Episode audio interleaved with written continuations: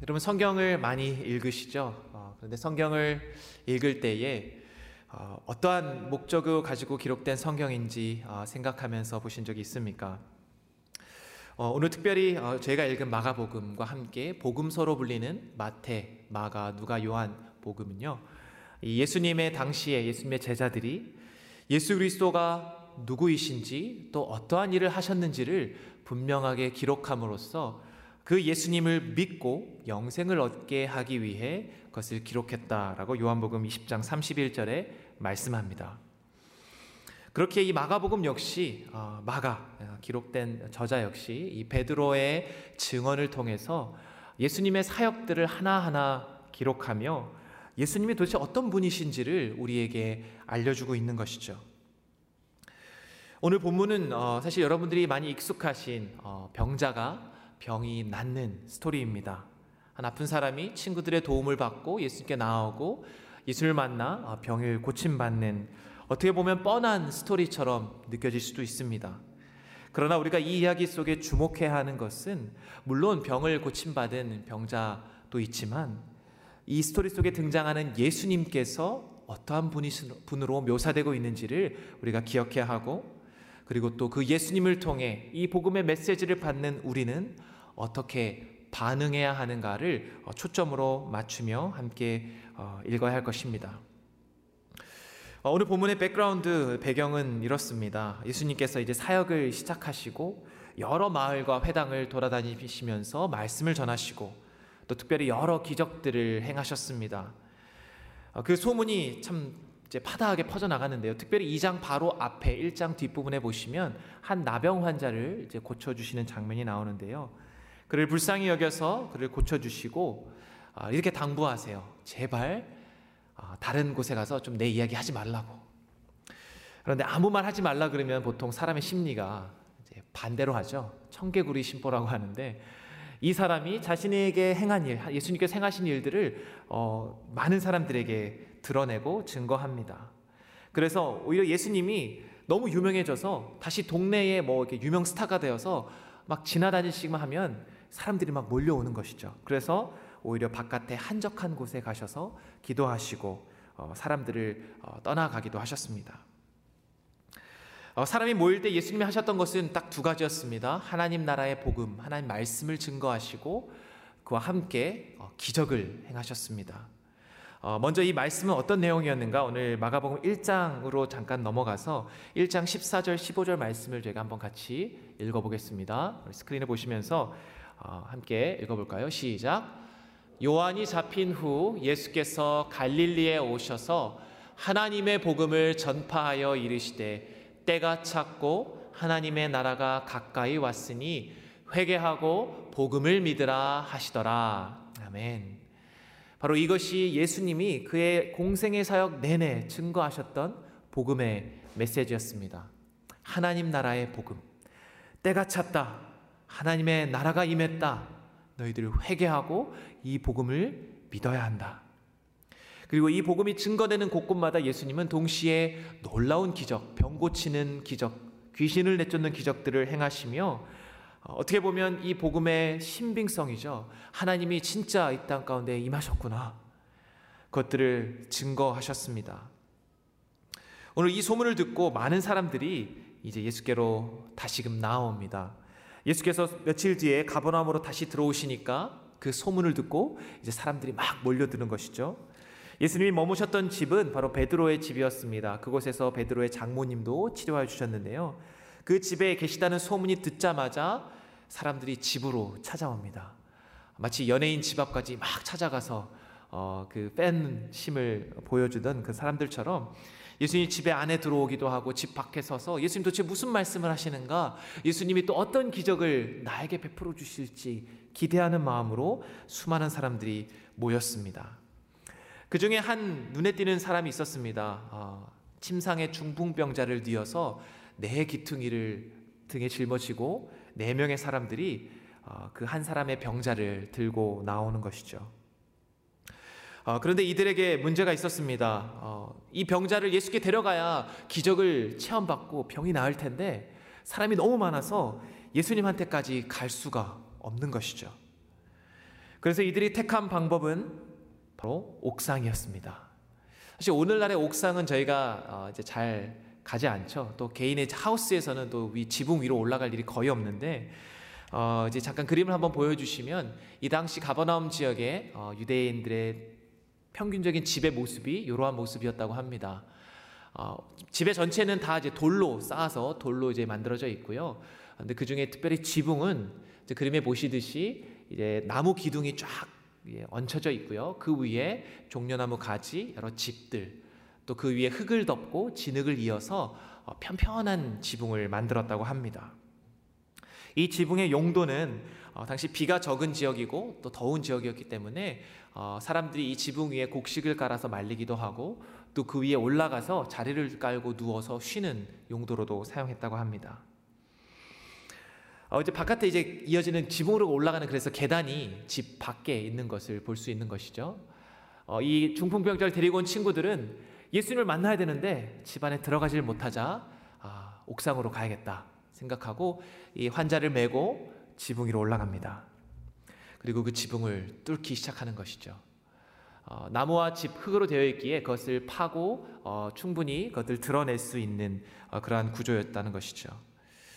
그런데 여기서 한 가지 제가 막 궁금한 점이 떠오르더라고요. 분명히 이 지붕을 막 파고 뜯으면 뭐 조용하게 되는 일도 아니고 막 손으로 막 파지도 않았을 거 아니에요. 기구 같은 것도 썼을 것이고 굉장히 사람들의 눈총도 많이 받았을 것이고 뭔가 사람들에게 하지 말라고 예수님 말씀 들어야 되는데 뭐 하는 거냐고 핀잔도 받았을 것입니다. 또 집 안에 있던 예수님은 어땠을까요? 막 안에서 말씀 전하고 막 치유하고 있는데 위에서 막 흙이 떨어지고 그렇죠? 부스러기가 떨어지고 막 시끄럽게 하고 구멍이 뚫리고 이 모든 상황이 참 굉장히 혼잡했을 것 같습니다. 뭐 마가는 그 내용을 다 기록하고 있지 않지만 어쨌든 그러한 여러 시간들을 통해서 마침내 지붕에 구멍을 내고 이 친구들이 병자를 예수님께 인도하게 됩니다. 예수님이 이러한 모든 과정을 지켜보시고는 5절 말씀에 이렇게 말씀하시죠. 예수께서 그들의 믿음을 보시고 중풍병자에게 이르시되 작은 자야 내 죄 사함을 받았느니라. 여러분 이 말씀을 듣고 어떤 혹시 궁금증이 떠오르시나요? 이 친구들을 중풍병을 데려온 친구들과 이 중풍병자 이제 침상에 누워서 막 공중에서 예수님 앞까지 와가지고 드디어 예수님이 나를 고쳐주시겠지 기대하고 있었는데 예수님의 한마디가 내 죄사함을 받았느니라. 아마도 이러한 반응이 있었을 것 같아요. 잠깐만요 예수님, 제가 여기 온 거는요 친구들이 저 정말 열심히 데리고 왔는데 제가 지금 중풍병 때문에 집 밖에도 못 나가고 걸은지 못한지 수십 년이 됐습니다. 제발 제 이 병 좀 빨리 낫게 해주세요. 제가 이거 고침받아야 제가 살 수 있을 것 같아요. 안 그러면 저 내일 죽을지도 몰라요. 아마도 그러한 마음이지 않았을까 생각해 보았습니다. 아마도 이 모습은 저와 여러분들이 갖고 있는 마음과 크게 다르지 않을 것 같습니다. 우리가 주님 앞에 나올 때, 하나님 나올 때 주로 우리의 마음속에는 문제가 해결받기를 원하고 여러 어려움들이 하나님의 은혜로 다 잘 풀리기를 바라는 마음이 크죠. 그래서 항상 기도할 때도 하나님 저에게 이러한 문제가 있습니다. 제가 이러한 시험을 앞두고 있습니다. 제가 이러한 직장 문제를 놓고 고민합니다. 제 관계 문제가 있습니다. 이것들 좀 해결해 주십시오. 이것만 해결되면 제가 정말 주님 더 열심히 섬기고요. 선교도 나가고요. 헌신도 하고 봉사도 하고 예배도 안 빠지고 잘하겠습니다. 먼저 이것 좀 해결해 주십시오. 이 마음이 우리의 마음이 아닐까 생각해 봅니다. 물론 우리 안에 급한 일들이 참 많이 있죠. 당장 해결되어야지 살아갈 수 있는 일. 하지만 이러한 일들 앞에 계속해서 이것들만 우리가 구하고 이것들만 마주하고 나간다면 정작 우리 인생의 가장 중요한 문제가 무엇인지 고민하지도 못하고 그 문제를 해결받지 못한 채 우리가 삶을 살아갈 수가 있게 됩니다. 오늘 예수님은 이 인생에 정말 큰 문제를 갖고 나온 이 중풍병자 앞에 아니 네가 그 병 고침 받는 것보다 더 큰 문제가 있어. 바로 너의 죄의 문제야 라고 지금 말씀하고 계신 것이죠. 네가 지금 내가 너의 다리를 당장에 고쳐주고 네가 걸을 수 있다고 해서 네 인생이 즉각적으로 행복해지지 않아. 왜냐하면 죄의 문제가 있기 때문에 인생 가운데 계속해서 염려와 어려움과 고민들이 찾아온다는 것이죠. 그래서 예수님은 이 병자를 향해 내 죄사함을 받았느니라, 이 말씀을 통해 인생의 가장 중요한 문제가 바로 하나님과의 관계, 죄로 인해 깨어진 관계가 다시 회복되어지고 그분과의 관계를 깊이 맺는 것이 가장 중요하다라고 강조하고 있는 것이죠. 사실 이 말씀은 중풍병자를 향한 말씀만은 아니었습니다. 그곳에 모인 모든 무리들을 향한 선포였습니다. 왜 사람들이 예수님의 집까지 찾아왔습니까? 왜 그토록 예수님이 유명해졌습니까? 사람들의 문제를 해결해 주니까, 병을 고쳐주시고 내 인생의 어려운 문제들을 주님만 만나면 해결되니까 내가 빨리 예수님 만나서 마치 로또를 맞으면 내 인생이 변화될 거야 라고 생각처럼 예수님 만나 해결받고 내 인생이 이제 탄탄대로를 걸을 거야 라는 마음으로 예수님을 쫓아온 군중들이 많았다는 것이죠.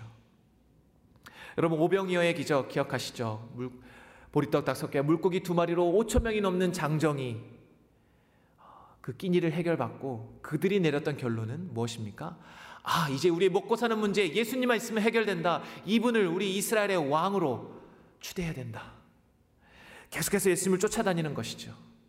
그때 예수님이 그들에게 일침으로 이런 말씀을 주십니다. 너희가 나를 찾는 까닭은 표적을 본 까닭이 아니오 떡을 먹고 배부른 까닭이로다.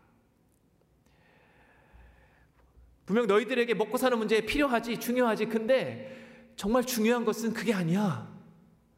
너희들이 나를 쫓아오는데 너희들이 정말 중요한 거는 보지 못하고 있어. 너희들이 그 떡이 지금 필요한 게 아니라 너희들에게는 생명의 떡이 필요하다. 바로 내가 그 생명의 떡이야.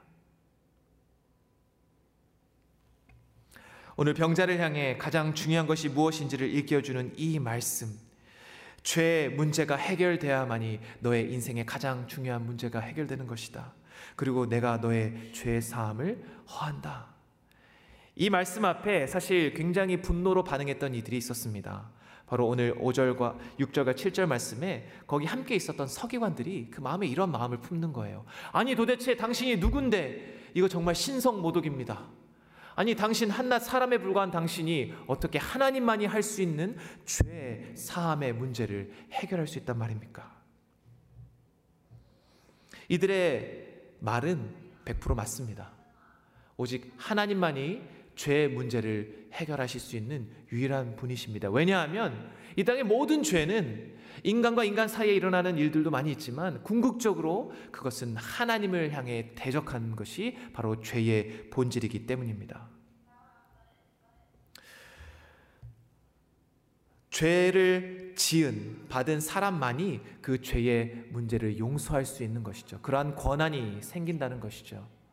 여러분, 한번 이러한 상상을 한번 해보시기 바랍니다. 누군가가, 지나가는 사람이 여러분의 얼굴을 때린다고 한번 생각해 보십시오. 맞아본 적이 혹시 있으세요? 저는 얼굴을 맞아본 적은 없는 것 같은데 누군가 나의 얼굴을 때렸는데 제가 굉장히 분하겠죠. 근데 제 옆에 있던 아내가 그 때린 사람한테, 아, 괜찮아요. 우리 목사님은 착해서 때려도 아마 그냥 용서해 주실 거예요. 그냥 괜찮습니다. 가셔도 됩니다. 용서해 줄게요. 라고 한다면 제가 얼마나 분통 터지고 당신이 뭔데 나 대신 용서를 한단 말입니까? 라고 이야기하겠죠. 이렇듯 우리가, 누군가가 내가 죄를 지은 대상이 있으면 그 대상만이 나의 죄를 용서해 줄 수 있는 권한이 사실은 생깁니다. 그래서 궁극적으로 우리가 짓는 모든 죄는 하나님을 향해 짓는 것이기 때문에 하나님만이 그 죄를 사할 수 있는 권리가 있는 것이죠.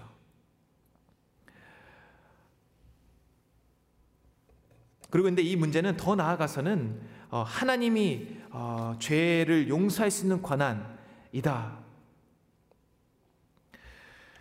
근데 예수님이 한 가지 더 중요한 질문을 이들에게 전달하십니다. 9절 말씀을 우리가 한번 같이 읽어볼까요? 이제 서기관들에게 말씀하시는 것이죠. 자, 9절 말씀 한번 같이 읽어보겠습니다. 시작. 중풍병자에게 내 죄 사함을 받았느니라 하는 말과 일어나 내 상을 가지고 걸어가라 하는 말 중에서 어느 것이 쉽겠느냐. 자, 이들의 악한 마음을 아시고 예수님 반문하는 거예요. 아니, 내가 이 중풍병자에게 죄 사함을 받았느니라 하는 이 말과 내 상을 가지고 걸어가라 하는 말 중에서 어떤 게 더 쉽니? 여러분들에게 한번 물어보겠습니다. 여러분 어느 게 더 쉽다고 생각하세요? 자, 나는 죄사함을 받았느니라 이 말이 더 쉬운 것 같다. 아무도 손 안 드시고. 자, 그러면 내 상을 가지고 걸어가라는 말이 더 쉬운 것 같다. 네, 이것도 아무도 한 분 계시고, 네, 나는 모르겠다 이런 표현 같은데, 아마도 사람들의 눈에는 저는 두 번째 이 병자를 일으키는 이 말씀이 더 어려운 말씀이다라고 느꼈을 것 같습니다. 왜냐하면 앞에 있는 말은 내 죄사함을 받았느니라 증명할 길이 없잖아요. 바로 뭐 드러나는 효력이 없잖아요. 그런데 뒤에 있는 말은 내 상을 걸고 일어나 걸어가라 라고 했을 때에 실제 그 병자가 일어나야지만이 그 말에 권능이 있고 효력이 있는 건데, 그렇기 때문에 사람의 눈에는 분명 뒤에 게 더 어렵게 느껴질 것 같습니다. 그런데 예수님께는 과연 어떨까요? 예수님께 더 어렵고 쉬운 말이 있을까? 고민해 보면 사실 하나님의 입장에서는 이 죄사함에 대한 내용이 굉장히 큰 딜레마입니다. 하나님은 원래 그 말씀 자체가 능력이 있기 때문에 그 말씀이 선포되는 순간 그것이 이루어집니다. 태초에 하나님이 천지를 창조하실 때에 빛이 있으라 라고 하시자 그 말씀대로 빛이 존재하게 되었다는 것입니다. 그 말씀에는 능력이 있기 때문에 그 말씀이 선포되는 순간 그것이 실행되는 것이죠. 그런데 이 죄사함은 하나님이 그저 죄를 그래 이제 죄가 없어져라 해서 없어질 수 있는 그러한 성질의 것이 아니라는 것이죠. 바로 하나님께 불가능한 일, 자신의 속성과 반대되는 일을 결코 할 수 없다는 사실 때문에 그렇습니다. 자, 하나님은 거룩하시기 때문에 죄를 지을 수가 없고요. 하나님은 진실하시기 때문에 거짓말을 할 수 없으십니다. 하나님은 공의로우신 분이기 때문에 죄에 대해서 그것을 그저 없던 일로 치부하실 수 없는 것이죠. 반드시 그 죄에 대해 공정한 판단과 심판을 내리셔야 하는 분이시기 때문입니다. 그래서 이 죄 사함에 대한 이 예수님의 선포는 그저 단순히 하나님께서 죄에 대해 용서할 권한이 있다에 그치는 것이 아니라 그 말 속에 바로 하나님 자신이, 예수님이 이 죄 사함의 은혜를 베풀기 위해 이 땅에 그 목적을 가지고 오셨고, 그 예수님의 사명의 끝에 바로 하나님의 말씀에 온전히 순종함으로 십자가의 그 죽으심과 부활하심을 통해 이 땅의 과거 현재 모든 죄를 사할 능력을, 그러한 일들을 감당하실 것을 포함하고 있는 선포인 것입니다.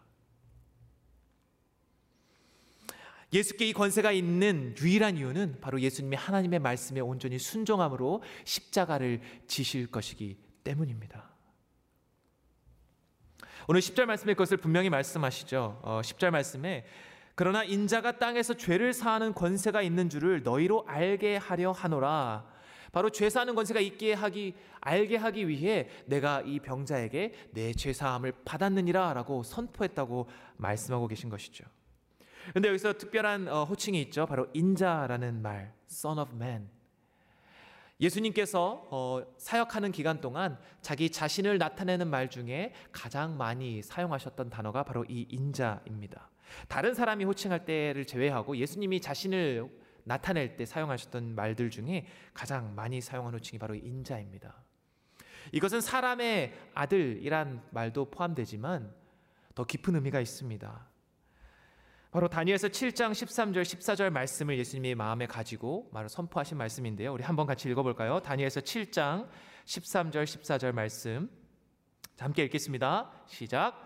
내가 또 밤 환상 중에 보니 인자 같은 이가 하늘 구름을 타고 와서 옛적부터 항상 계신 이에게 나아가 그 앞으로 인도되매 그에게 권세와 영광과 나라를 주고 모든 백성과 나라들과 다른 언어를 말하는 모든 자들이 그를 섬기게 하였으니 그의 권세는 소멸되지 아니하는 영원한 권세요 그의 나라는 멸망하지 아니할 것이니라. 아멘. 하나님께서 다니엘 선지자를 통해 환상 가운데 바로 이 말씀을 주셨습니다. 옛적부터 항상 계시니 바로 영원한 하나님 아버지께서 이 인자 같은 이 예수 그리스도를 예표하는 것이죠. 바로 그분께 모든 영광과 권세를 허락하여 주셨다. 그분께 있는 이 권세, 영원히 멸망하지 않을 그 나라의 권세는 바로 예수 그리스도의 온전한 순종함으로 이루어졌고, 바로 예수님께서는 이 사실을 아시고 바로 내가 그 인자다. 하나님의 모든 권세를 받아 이 땅에 왔고, 그리고 그 권세는 그저 내가 누리기 위해 하는 것이 아니라 바로 내가 주님의 말씀에 온전히 순종함으로, 그 십자가를 짐으로, 그 죽음으로 내가 주님 앞에 이 권세를 받을 것이다 말씀하시는 것이죠. 그래서 예수님의 이 중풍병자를 향한 대답을 우리가 다시 풀어서 생각해 보면, 중풍병자야, 소자야, 내 죄사함을 받았다. 내가 너를 위해 이제 십자가를 질 것이야. 그 권세를 하나님께서 나에게 주셔서 내가 너의 죄를 용서한다. 왜냐하면 내가 너를 사랑하기 때문이다. 바로 이 중풍병자의 그 마음을 향한 예수님의 사랑의 메시지가 담겨 있는 것입니다. 여러분, 희한하지 않으십니까? 어느 중풍병자나 이 친구들은 어느 성경 본문에 근거하면 예수님께 어떤 것도 사실은 구하지 않았습니다. 그저 지붕을 뚫고 그 길을 내려와서 침상에 누워서 예수님 앞에 왔을 때에 예수님께서 어떻게 그의 죄를 그저 아무런 요청 없이 사해 주실 수 있었을까? 오늘 서기관들의 마음속에 하는 이야기들을 다 아셨던 것처럼 오늘 예수님께서는 이 중풍병자 마음속에 있는 그 아무도 치유할 수 없는 그 마음속 깊은 곳에 있는 그의 상처와 아픔, 죄의 문제, 그가 평생을 살면서 다른 누구도 탓하지 못하고 나는 왜 지금 이러한 상황이 됐는가, 도대체 내가 무슨 잘못이 있나, 그렇게 끊임없이 자신을 자책하며 극없는 우울감에 빠져서 하루하루 버티지 못하고 그렇게 연명하던 그의 인생 가운데 그의 친구들을 통해 예수님 앞에 나오게 하셨고, 그리고 예수님은 그의 마음속 깊은 곳에 있는 그 믿음을 보셨다는 것이죠. 그가 말하진 않았어도 하나님께서는 그의 아픔을 보셨고, 그리고 자신의 지시 그 십자가의 은혜와 사랑으로 그 중풍병자의 죄, 문제뿐만 아니라 궁극적으로는 그의 인생의 모든 문제를 해결하여 주신 것입니다. 여러분, 오늘 이 말씀을 우리가 기억하면서 두 가지를 함께 생각해 보았으면 좋겠습니다. 첫 번째는 바로 예수님이 어떠한 분이신가입니다. 오늘 이 말씀 가운데 드러난 예수님은 바로 하나님 자신, 오직 하나님만이 가질 수 있는 그 권세를 지니신 분, 하나님의 아들로서 이 땅에 오셔서 하나님 나라의 복음을 전파하시고, 궁극적으로 그 복음을 이루기 위해 십자가를 지시고 죄 사하는 권세를 가지신 분이 바로 예수님이심을 증거하고 있습니다. 그 십자가에서 하나님은 하나님의 공의를 완성하실 뿐만 아니라 하나님의 영원한 사랑, 죄인을 향한 그 죄인을 죽기까지 사랑하시며 구원하시기 위한 그 은혜를 우리에게 보여주고 계신 것입니다. 수많은 군중들이 자신의 문제를 해결받기 위해 예수님을 쫓아왔지만 진짜 예수님의 능력은 그 미라클, 기적에서 나타나는 것이 아니라 바로 이 죄사함, 인생의 가장 중요하고도 가장 궁극적인 문제를 해결하는 그 능력에서 바로 참된 예수님이 어떠한 분이신지를 드러내고 있는 것입니다. 존 스튜어트 목사님은 나는 왜 그리스도인가 라는 책에서 이렇게 말씀하십니다. 용서란 인간에게는 가장 명백한 의무지만 하나님께는 가장 심각한 문제이다. 왜 용서가 하나님께는 문제라고 묘사가 되는 것일까? 그것은 하나님의 존재의 가장 깊숙한 본질 때문에 그렇습니다. 하나님은 어떻게 정의와 타협하지 않으면서 죄를 용서하실 수 있을까? 어떻게 하나님은 그 거룩하심과 사랑을 동시에 보여주실 수 있을까? 이것이 바로 하나님이 십자가에서 해결하신 신적인 딜레마입니다. 오늘 예수님이 중풍병자를 향해 내 죄사함을 받았다라고 선포하시는 이 말씀은 바로 이 거룩한 자신의 십자가의 사명이 바로 하나님의 사랑과 공의를 해결하는 유일한 기름, 자신의 그 순종함을 통해 대속의 은혜가 흘러갈 것임을 염두에 두시고 선포하셨던 것이죠. 그리고 누구든지 그 예수의 십자가 앞에 오늘 중풍병자처럼 나아오기만 하면 그 말로 예수님께 주님 저를 좀 고쳐주세요, 죄 문제를 해결해주세요 라고 마음속 깊은 곳에 있는데 입끝까지 올라오지 못할 그러한 정말 처참하고 비참한 상황 가운데 있다 할지라도 하나님께서 그의 마음을 아시고 그의 신음을 들으시고 그의 모든 아픔과 상처, 그의 궁극적인 죄 문제를 해결해 주시는 놀라운 사랑의 하나님이심을 지금 말씀을 통해 선포하고 계신 것입니다. 사랑하는 성도 여러분, 우리 앞에 수많은 어려움이 있지만 정말 우리에게 인생에 있어서 가장 중요한 문제는 다른 어떤 것보다 바로 이 죄의 문제입니다. 그리고 이 문제를 해결하실 수 있는 유일한 분은 바로 우리 주 예수 그리스도 한 분이십니다. 오늘 이 말씀 가운데 저와 여러분과 스스로 질문했으면 좋겠습니다. 과연 나는 수많은 군중처럼 그저 문제를 해결받기 위해 예수님을 쫓아오는 그저 팬인가? 아니면 그 예수님이 어떠한 분이신지를 온전히 깨닫고 그분 앞에 나의 죄의 문제, 아무에게도 말할 수 없고 아무에게도 다 내어놓을 수 없는 내 삶의 가장 근본적인 문제를 주님 앞에 가지고 와서, 주님, 저는 죄인입니다. 저의 문제를 주님이 해결해 주시길 원합니다 라고 고백하는 주님의 참된 제자이십니까? 오늘 중풍병자처럼 주님 앞에 나오기만 한다면 하나님께서는 여러분의 마음속 깊은 곳에 있는 것을 다 아시고, 분명 이 시간 말씀을 통해 하나님이 여러분의 죄를 그 십자가 앞에 여러분 믿음을 드리기만 하면 반드시 사여 주실 줄 믿습니다. 바로 이것이 하나님께서 예수 그리스도의 십자가를 통해 우리에게 보여주신 은혜요 구원의 역사입니다. 두 번째는 바로 이 중풍병자를 주님 앞에 데리고 나온 이 친구들의 이야기입니다. 여러분, 이 중풍병자 어떻게 예수님을 만날 수 있었습니까?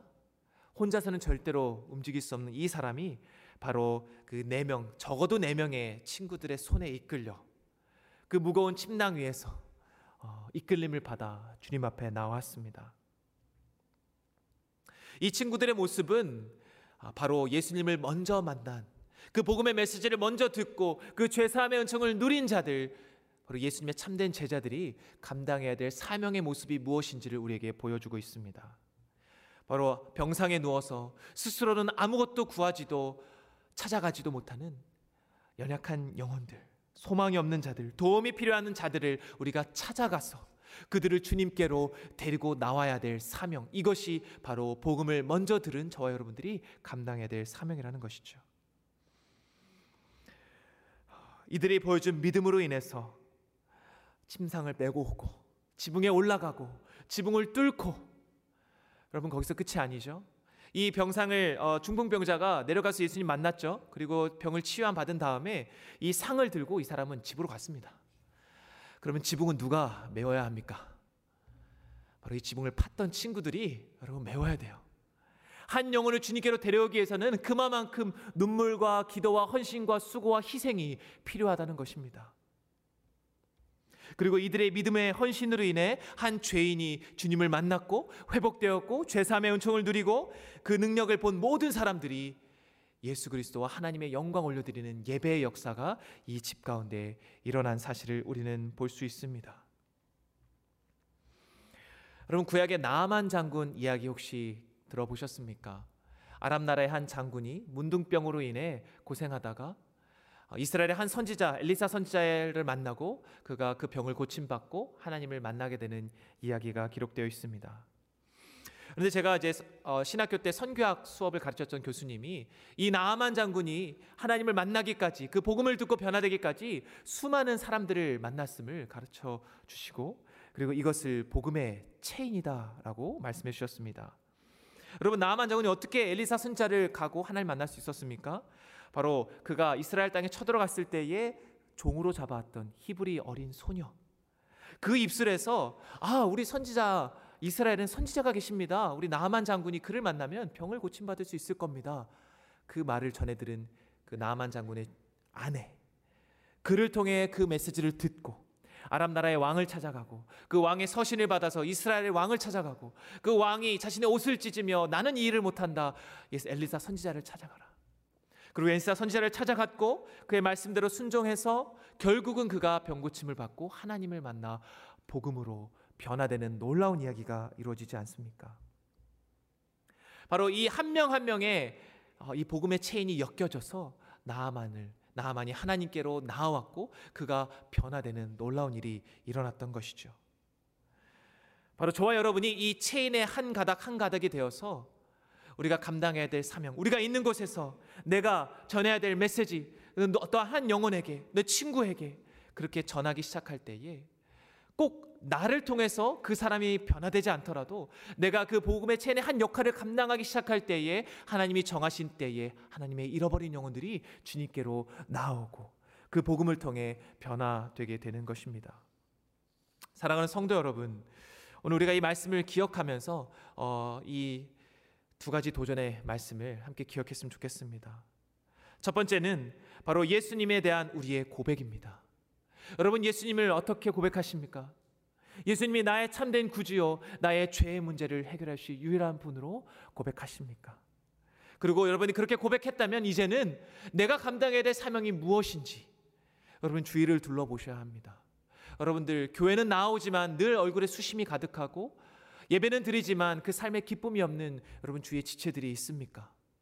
그들을 향해 우리 모두가 합심해서 날마다 기도하고 그들에게 가서 복음을 전해주고 말씀을 나눠주고 인생의 어려움들을 함께 들어주고 그리고 마침내 궁극적으로 그가 예수님을 만나고 그 문제를, 영원한 그 죄 문제를 해결받을 수 있도록 우리 모두가 힘을 합쳐야 하는 것입니다. 그것이 저와 여러분들이 가진 사명입니다. 여러분 주위에 친구들이 있나요? 아직 예수를 모르는 가족들이 있습니까? 그들을 향해 우리 모두가 함께 믿음으로 한 걸음 한 걸음 주님 앞에 헌신할 때에 하나님께서 그 영혼들을 주께로 인도하게 되실 줄 믿습니다. 오늘 이 말씀을 기억하시면서 우리가 함께 기도함으로 나아갔으면 좋겠습니다.